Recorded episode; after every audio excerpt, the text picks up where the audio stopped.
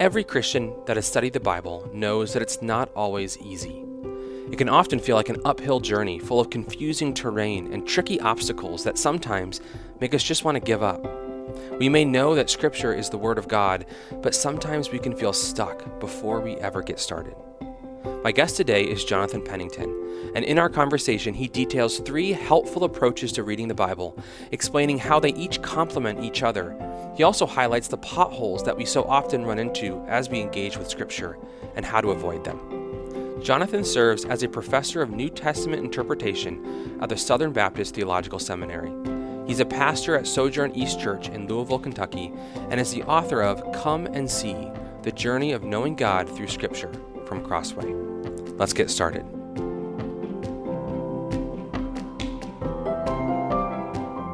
Well, Jonathan, thank you so much for joining me today on the Crossway podcast. Hey, I'm so glad to be here. Thank you. So, today we're going to talk about coming to know God through the Bible, how we use God's word to to get to know him better, and that's the whole point of the Bible in many ways. When it comes to knowing God through the Bible, you like to talk about that as a journey. use the metaphor of a journey or a road trip as a helpful tool for kind of understanding what this is all about. Why do you think that's a helpful way to think about reading the Bible? Yeah, that's a good question. And it's actually a, a very common and old metaphor. I mean, it's a metaphor in the Bible itself, right? There's lots of discussion of being on the way, et cetera. And obviously, certainly not unique to me in the Christian tradition.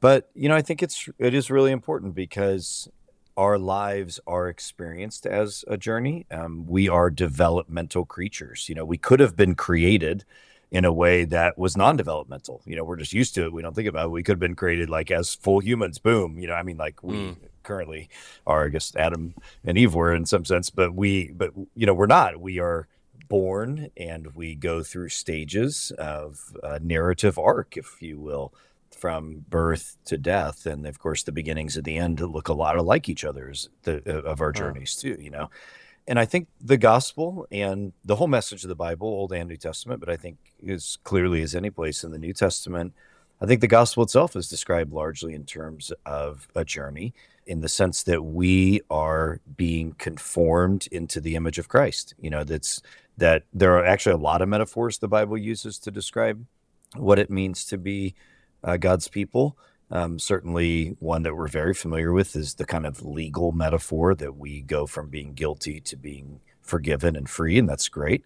Um, it's obviously very important as well. But I think probably a, maybe a bigger one and one that is more comprehensive than that is this idea that we are going from being humans made in God's image to being humans made in God's image with that image being cracked and smeared and broken to being humans that because of the incarnation and life and death and resurrection and ascension of Jesus and the sending of the Spirit, humans that the image of God in us is being restored.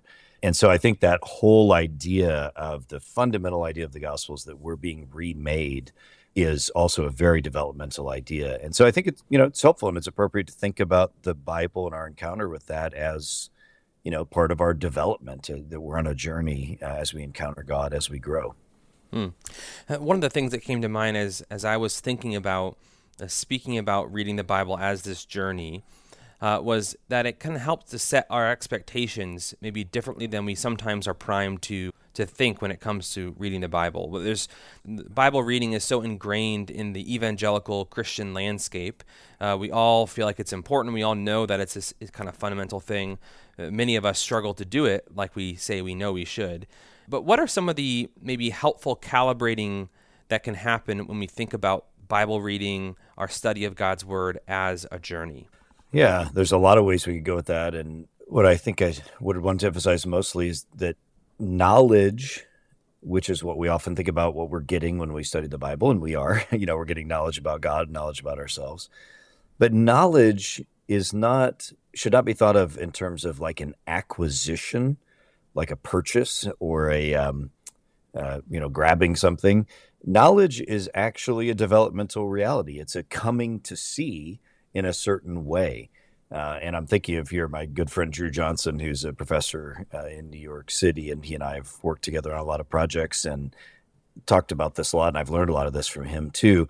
That it's really only in the modern period, so for the last 350 years or so in the in Western civilization, that we've come to think of knowledge again as in this kind of acquisition way that we there's something we don't know, then we get it, therefore we have the knowledge, as opposed to knowledge more in the wisdom category, which is where we're coming to see things in a certain way, and we and then we return to them and we see them maybe slightly differently, and we see them in a deeper way, and we experience them. That knowledge knowledge is really, and this is how the Bible talks too knowledge is really more like teaching your kid to drive a stick shift, to drive a manual transmission, mm. right? I have six kids, and I've, you know, I always joke, and I've mostly successfully had six graduates of the Jonathan Pennington School of Driving. You know, they've they've all graduated. They haven't been without their accidents, you know, but they've all done it. but you, you think about even just take the stick shift part of it out for a minute. Just teaching someone to drive, right? Teaching a 16 or 17 year old to drive they can read a book about it. They have to pass a test, indeed, you know, in my state to to begin that journey. Uh, they've spent 16 years riding in vehicles and observing, and as they've gotten older, they've observed more. But then to really learn to drive, it's very different than having that sort of acquisition of knowledge of what's a you know right of way and what does a green light mean versus a red light. You really have to get behind the wheel and start doing it and start driving. And especially at first, you need a lot of direction that you really couldn't have gotten until you're in a situation. uh, you can imagine yeah. lots of situations like when you're, if you've taught a kid to drive or remember being taught to drive, you know, you might be in a situation where, okay, there's a car that's waiting to turn left and then this person turns in or whatever it is. Like, you can't describe that in a book to somebody or even orally. You have to like be in the situation and then have somebody who's an expert, more experienced next to you saying, okay, in this situation, you know, you have to think about these factors and here's what to do, right? Well, it turns out that's actually how most of the knowledge that we acquire is actually acquired. It's not mostly acquired in this kind of mathematical gaining kind of situation. It's actually acquired through experience. And that's the normal way that knowledge comes to us. And that's how the Bible talks about both knowledge and wisdom. And even the word knowledge is, is used in that way. So all that to say, maybe that's a long-winded answer, but but the point is the whole idea of a journey again is really beneficial to us because that's actually what coming to know God, even at the kind of knowledge level, involves. It's trial and error and it's um, experience based. Mm. I also think that metaphor, the picture of learning to drive a car, is helpful too because beyond just the the facts of the road, knowing yeah what to do uh, in theory at a stop sign, what to do at a yellow light, that kind of a thing. There's also a certain intuition that comes mm-hmm. with that experience where you can you can know how to respond to situations intuitively and it, it, allows you to be much faster and it's actually probably really important for our safety as we drive that there's this intuitive response to situations mm-hmm. how does that function or how does that play into our encounter with the bible yeah, that's exactly right. It, it is curious to think about. Is that intuition? I mean, it is intuition, but it's really a trained intuition. I mean, it's it's not like it's natural, especially when you're talking right. about driving. I mean, some things might be natural, but like flinching from a fire or something, you know that. But I think for driving, it, it's really it's a sensibility. Uh, you might say it's a it's a trained subconscious awareness of what the wisest thing to do in a particular situation is. That's really what I think you're describing as intuition is really mm. what happens. It's this kind of acquired awareness to make a judgment, to make a correct judgment. That's actually a great way to describe what happens when you read the Bible. you know, when we're reading the Bible, we are it's not a chemistry problem to be solved, it's not a math problem to be, you know, get the solution to.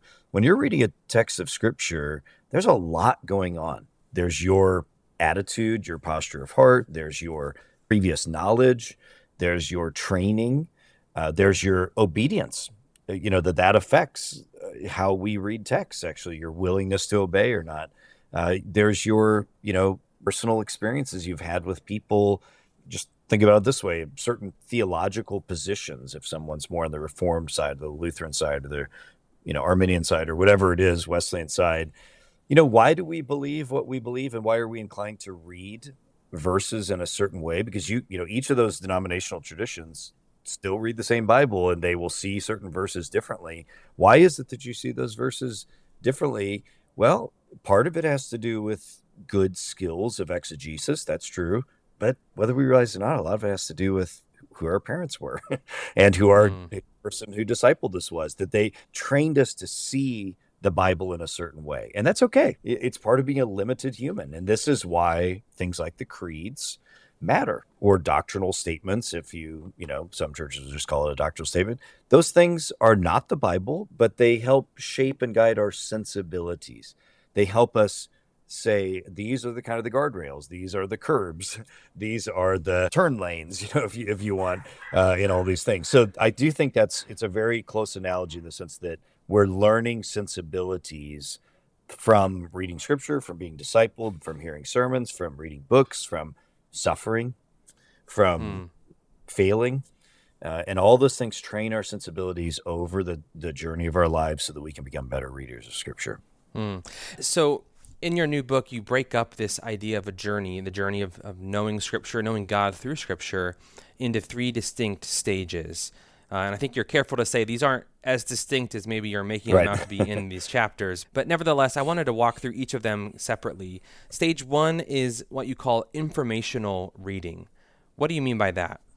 Yeah, and I and yeah, thanks. I they are distinct. This is the dilemma, isn't it? That in some ways they it's helpful to distinguish them, but in reality, it's often all happening simultaneously. So you know the analogy of the journey breaks down even in that sense. But yeah, informational reading is really just concentrating on a lot of the skills, especially we've developed. I mean, over the course of uh, human history, but maybe even especially in the last several hundred years, a lot of skills of paying really close attention to how languages work, how Greek and Hebrew work for the Bible, um, how texts, stories are structured.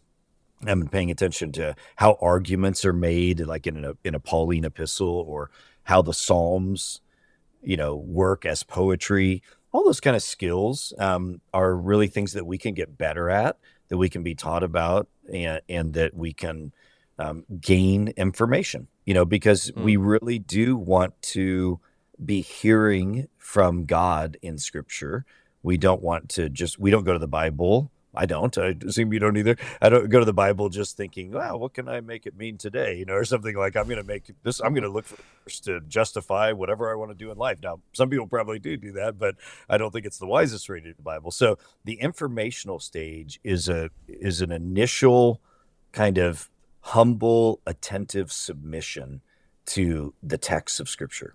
It's based on a belief that we need someone, God, to reveal himself to us. We don't just need our own foolish wisdom. So we need to hear from the other. We need to hear from the capital O other. And the first stage in doing that is learning to pay attention to what the text is saying, how the text runs, how the words run, and and how the argument's being made. And so it's it really is a matter of of submission. It's a matter of humility before an author other than ourselves and especially the ultimate author of God. I think this might be the stage where maybe many of us tend to think we, we kind of live in this stage when it comes when we're evangelical Christians and we kind of think about what it means to study the Bible. We're looking at you know the genre and the the word order and the word choice and uh, we're looking at the background of the book and who the author was and the the history behind some things.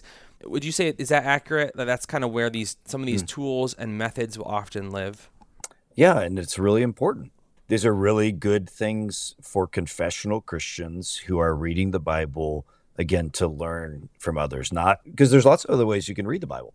Like you could learn. You I'm sorry, you could read the Bible uh, just to learn something about you know first century views on women or something, or first century views on on what it means to be uh, you know, a Roman centurion or whatever. You know, there's lots of reasons, historical reasons. You could read the New Testament uh, if you're like a scholar of the history of the Greek language. You could read the Greek New Testament with particular set of questions of you know how was the middle voice used in the, in first century documents of Hellenized Judaism or whatever. You can ask all kinds of questions of the Bible like that, and that's fine and that's fair. There's nothing wrong with asking those kind of questions. But for those of us who really want to base our lives on what on what the Bible's saying because we believe it's inspired by God and it's God's direction to us for wisdom.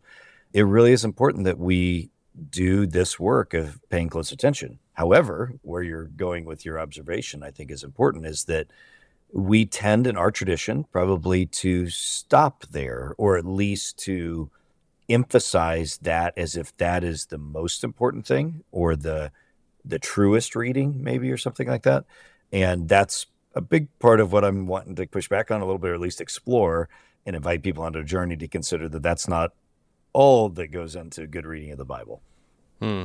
so before we move on to there's two other stages where we kind of unpack some of that I wonder if we could stick with that road trip metaphor a little bit longer here. What are some of the most common potholes that we should be on the lookout for in this stage? Where might we be tempted to go off track or take things too far or uh, be myopic when it comes to gleaning this information from the text?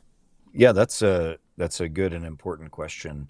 I think that it is very easy uh, when we focus on an informational reading to, as I was kind of just saying, make that an end in itself. That that we feel like we've done our good Bible reading when we've, we've come to it with a lot of rigor and study genre and background, historical backgrounds and whatever. And that stuff's all very interesting and and it can actually be really deceptive because it can be very exciting and you can feel like you're really growing in knowledge. And then if you just end there and don't and it doesn't result in an encounter with God and personal transformation and also the humility of reading with the communion of the saints throughout history and understanding how other people have read these texts and interpreted them, then it can really ironically be the opposite of edifying. It can be the opposite of what the Bible's intent was. You could become very proud.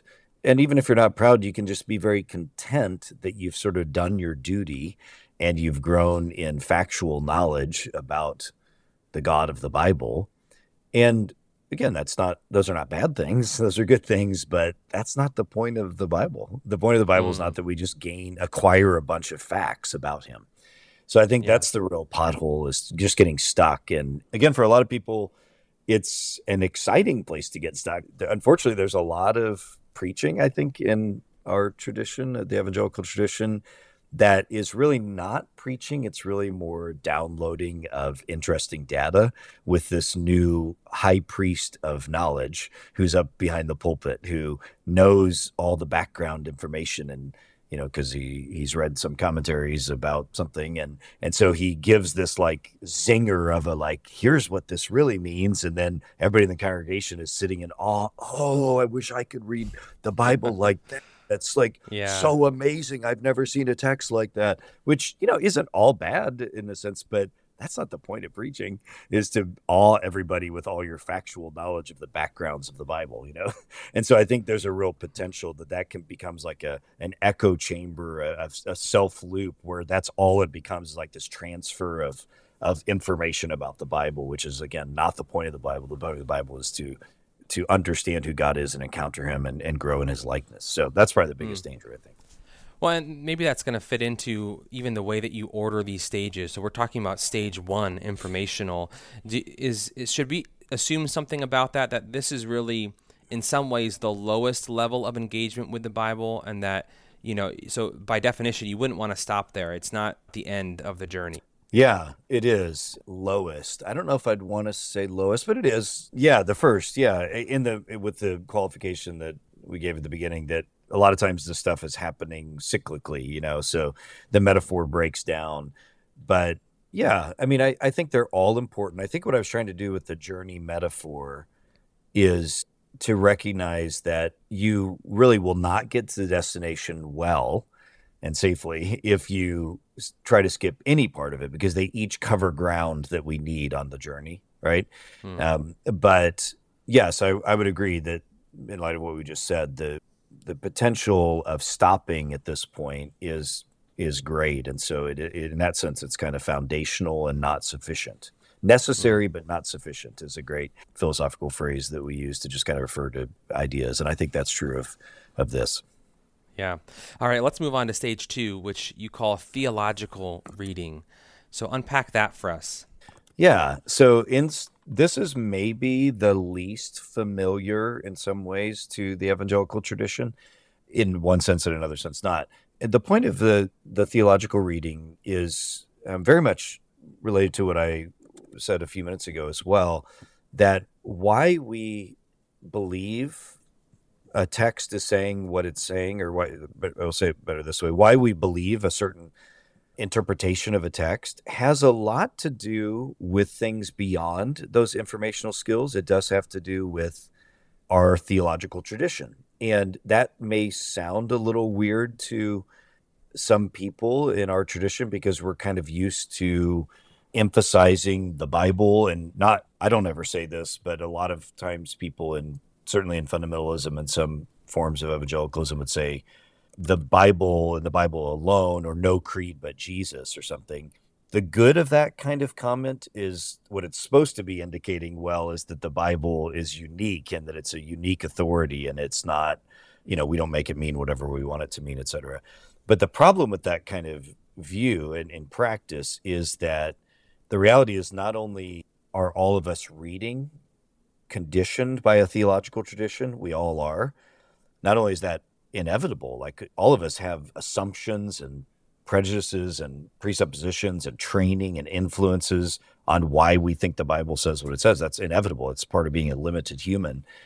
But it's also not only inevitable, it's also a good thing to hmm. be to read the Bible in a kind of conditioned way. And and to go back to our driving analogy, uh, it's good to have an expert uh, who has driven longer than us and and has maybe to extend the analogy, has knows how wheels work and knows how engines work. You know, it's good. It's good to have people guiding us as we learn to do anything, and that's what the creeds were in the starting back in the early church. It's what doctrinal statements are. In any any church would have a doctrinal statement. I'm a professor as well as a pastor, and it, as a professor, I have to sign doctrinal statements and you know, somebody might object, say, "Well, don't you believe in the Bible? Why are you signing a doctrinal statement? And if you couldn't sign this doctrinal statement, you couldn't teach it." Well, yes, we believe in the Bible as sort of primary and unique in its authority, but lots of people can read the Bible in lots of different ways. Very different denominational readings. Uh, even heretics can read the Bible, this very same Bible, and come up with a very different interpretation of a lot of verses. So it was recognized way back, you know, already in the first century of the church that while the Bible is unique in its revelation, we need help to read it well. And so, mm. called the regula fidei, the rule of faith. Then the creeds are developed: the Apostles' Creed, the Nicene Creed, uh, and all, and then all the way up the, the Reformers write all kinds of creeds and statements of faith, and we do as well. And so, the whole point of this this second stage of the journey is just to acknowledge that, to think about that, and say, that's part of reading the Bible well. The church's tradition uh, helps us be good readers, both in creedal ways, like what are doctrine, what are Trinitarian doctrines, for example, that help us. What is the nature of Christ, who that helps us, and also in the sense of like how have Christians before us read a particular text. So when I'm reading Matthew 18 or Revelation 3, it's really helpful to say, I don't, I'm not starting from scratch here. How did people 20 years ago, 100 years ago, 500 years ago, 1,000 years ago, how did they read this text? Because that's, again, part of humility and part of recognizing my limits as a knower and as an interpreter, and that there are people that have gone before us that help us. So, Hmm. the the whole point of this is let, let's again have a heavy dose of humility and recognize that we need help in reading the Bible, and that in no way undermines the authority or uniqueness of the Bible. And in fact, it helps us to be the best kind of readers. How would you respond to somebody who hears all of that and says, but yeah, throughout history, though, Christians, whether today or in the past, uh, constantly disagree, though, about all of these things. There's there are confessions that disagree with each other. And so if we are looking to those as guides, we're kind of fundamentally looking to something that's fallible and that's imperfect and clearly isn't really a reliable guide. Shouldn't shouldn't our goal be to progressively as we spend more time in the Bible uh, clear away all these other external influences so that we can read the Bible purely on its own and let it dictate exactly how we interpret it. How would you respond to that kind of a objection? That's great. It's good. It's good. Yeah, your articulation was getting better as it went along. I was ready. I was ready at the early part. easy to respond to that. But yeah, I think there's a good response to that. Again, you know, one way to talk about is what's the alternative? Me as the authority, you know, me with my limited knowledge, or me and my local my local group that uh, has somehow we are have superior knowledge over all the people that have gone before us. I mean, that's you know, it's mm. kind of semi snarky response, but I think the the more constructive response could be that um, yeah, this is the whole point is that different theological traditions disagree and different denominations and different creeds. Uh, the creeds are pretty conciliar. That is, I mean, most of the creeds were things that were agreed upon by the universal church from the early days. That's a little different. But even so, yeah, there are disagreements, um, denominations, and statements of faith. And that's exactly why it's good to continually emphasize that the Bible is unique in its authority um, we're not pitting them as like a couple of options that are equal. You know, you've got creeds or you've got theological statements and the Bible. Because if you do that, then you're right. You do you are in a dilemma of like, well, when the theology is very different, then who wins here? The best way to think about it Christianly, I think, is that the Bible is the norming norm, is one of the ways it was described. It's it's like the unique authority but again, unique authority and ultimate authority doesn't mean we don't also need helps, right? So it's holding those things in tension to recognize that we are constantly going back to the Bible and we're constantly seeking to uh, read it in humility with all the skills that we can develop. And at points, we may realize we disagree with some thing we used to think theologically, and that's okay. And we may decide I'm a Calvin, not a Luth- Calvinist, not a Lutheran, or I'm a Wesleyan, not a Calvinist, or whatever it is. But again, that unique emphasis of the Bible as uniquely authoritative doesn't mean that we're alone and that we should try to do it alone because what that means is that we're just left to our own very very limited uh, understanding and i mean if that's mm-hmm. not the height of arrogance i don't know what is you know rejecting 2000 years of thoughtful Christians who have known God and have pursued Him. Yes, their writings, their theological writings, are not inerrant, but that doesn't mean they're not very helpful. Mm. Yeah, I think that's the most helpful bit that you you highlighted there in response to that. Just that, in maybe an unintentional way, that kind of a perspective is a pretty arrogant one that is pretty blind to the real potential for our own blind spots, for our own uh, assumptions about the Bible, about God, about what it means to be a, a follower of God, that we just think that they, those couldn't ever be a factor. And, and that's obviously, you say it out loud and it sounds pretty ridiculous. Right, right. Like I've got it. Our local congregation and wherever has got the correct interpretation of the Bible, whatever, you know, and, you know, it's related to all these things.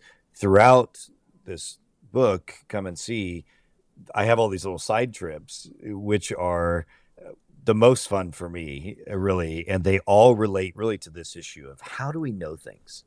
I mean, that's really what it comes down to. The mm. big fancy philosophical term for it is epistemology, but you don't have to care about that term if you don't want. But it's a it's a great question. Like, how is it that we come to know and believe what we believe? And that's a lot more complicated than we might at first think. And that's the point. It requires a lot of humility and it requires a recognition that, again, we are all recipients of training and recipients of traditions, sometimes good, sometimes bad, right? Some there are a lot of things we have to come to reject later and get over. That's okay. But to be human is to be limited. And that's like fundamental. And I'm not even talking about sin. You know, sin also affects our ability to interpret the Bible well. But even just as human creatures, we are limited. We can't know everything. We can't experience everything. We we only have our perspective on things uh, that is very different than others. And so, this big question of how we know things really relates to this idea that the idea that you and I could just open the Bible and just from my limited perspective be guaranteed to get this like perfect reading is it, it really just shows a kind of lack of self-awareness of of what it really means to be human. to be human is hmm. to be very limited and and broken. And again, you add in sin as well, like what in theology we call the noetic effects of sin, the the fact that sin not only affects like our moral choices, it actually clouds our minds often. And so you add that in, that's why we need help of other people you know, we need the community of the saints throughout history to help us read the Bible well. And we, the last thing I'd want is to be stuck with my own limited knowledge of the Bible. Mm. All right, last stage that you highlight is transformational reading. So, how would you summarize that? How does that fit into what we've already talked about? Yeah. So, this, in maybe traditional modern way of talking, we might call this application. But, and I do talk about application of the Bible in there, but it's very intentionally not separated in the presentation I'm giving into the, this kind of icing on the cake kind of thing, uh, like application. It's the final stage of the journey. It's the one that is necessary to get to the journey. And so, using that analogy, we have to ask, okay, again, what actually is the point of the Bible? I mean, it really comes down to that. What what is the reason that God has inscripturated, put into writing, the revelation of Himself? What's the point? Is it so that we can know things about him? We can make apologetic arguments? Is it so we can be really have fun reading literarily across the canon? Those are all great things. The point, very clearly, is that we might know him. I mean, this is the point. God wants to be in a relationship with us. He is in the process of restoring the broken relationship. And scripture is the main means. It's not the only means, but it's the main means in which by which we grow into our relationship with God. And as we see him, we become transformed. And again, with that, what I talked about earlier, that really the message of the New Testament is that Christ is the perfect representation of God. He is the image of God that Adam lost, and even beyond Adam, because he's you know enters into glory, and that to be a Christian is to be one that by the power of the Spirit is being conformed into that image and, and being transformed over the course of our lives. And when we finally see Him fully, we will become fully known and become fully like Him, not not in a divine way in the sense of that you know we will always be creatures we're not the creator but to be the the end goal of the bible is that we might actually become different people that we mm-hmm. and that the perfect image of God in us restored uh, through the power and work of the triune God. And so once you get that, once you start thinking in terms of those ways, which is how the Bible talks, that really helps us see that the point of the Bible again is is very clearly applicational, if you want, or transformational is the word I use. That's not an add-on. That is the whole point. What I also appreciate about what you just described is that it also broadens out application to more than just like how do how does this verse impact my life tomorrow? What am I going to do differently tomorrow because of this verse? I think this view of transformation is so much broader and, and deeper than simply creating a checklist for us to do in terms of our walk with God the next day.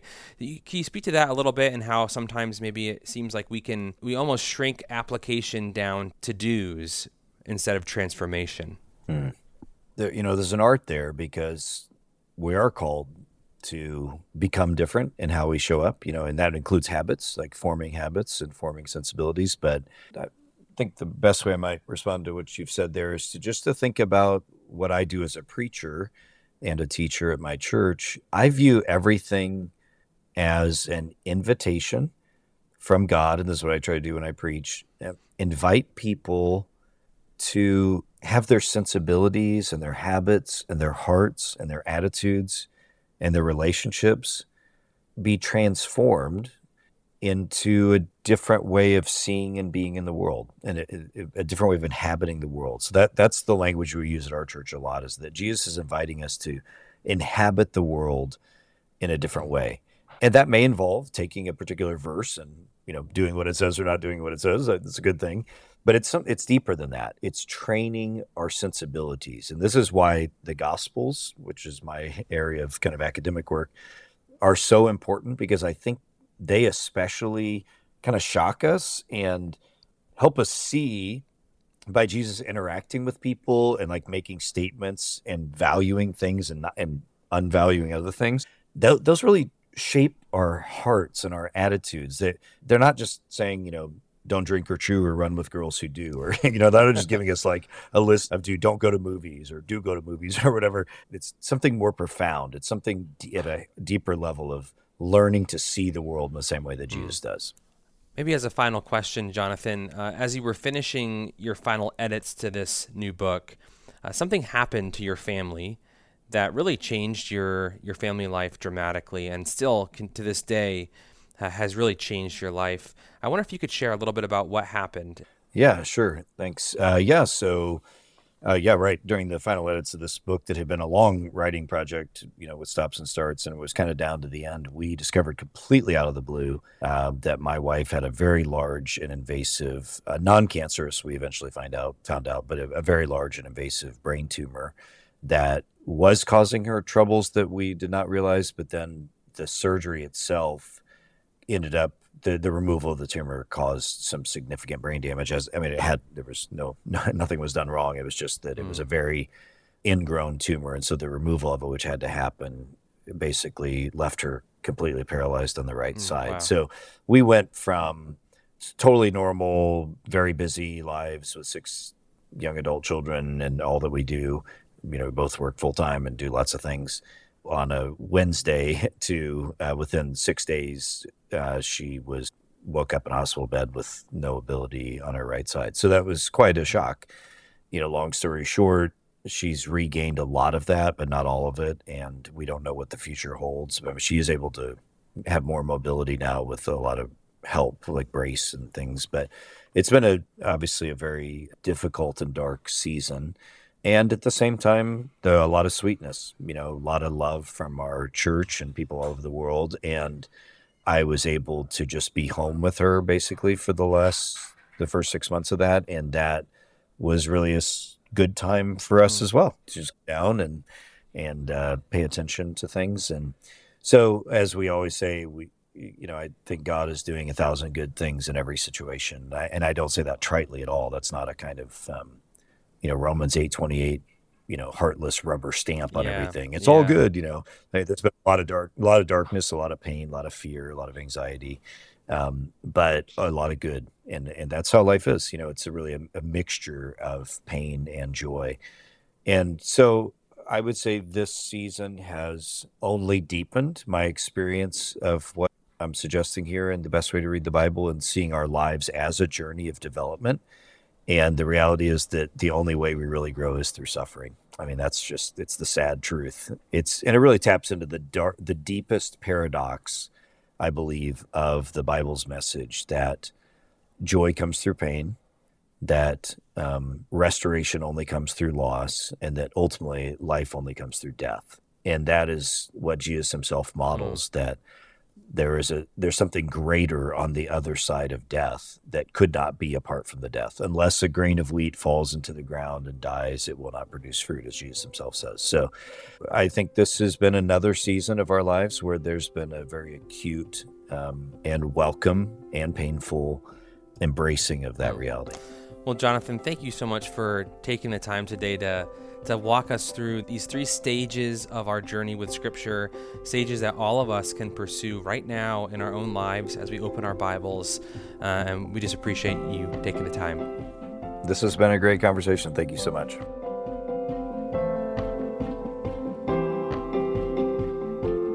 That was Jonathan Pennington on reading, understanding, and applying the Bible. For more, be sure to check out his book with Crossway, Come and See the Journey of Knowing God Through Scripture. Pick up a print copy of the book for 30% off or get the ebook for 50% off directly from Crossway by visiting crossway.org/plus. That's crossway.org/plus. For more audio content like this, subscribe to the Crossway podcast on Apple Podcasts, Spotify, or your favorite podcast player. If you enjoyed this episode, consider sharing it with a friend and leaving us a review.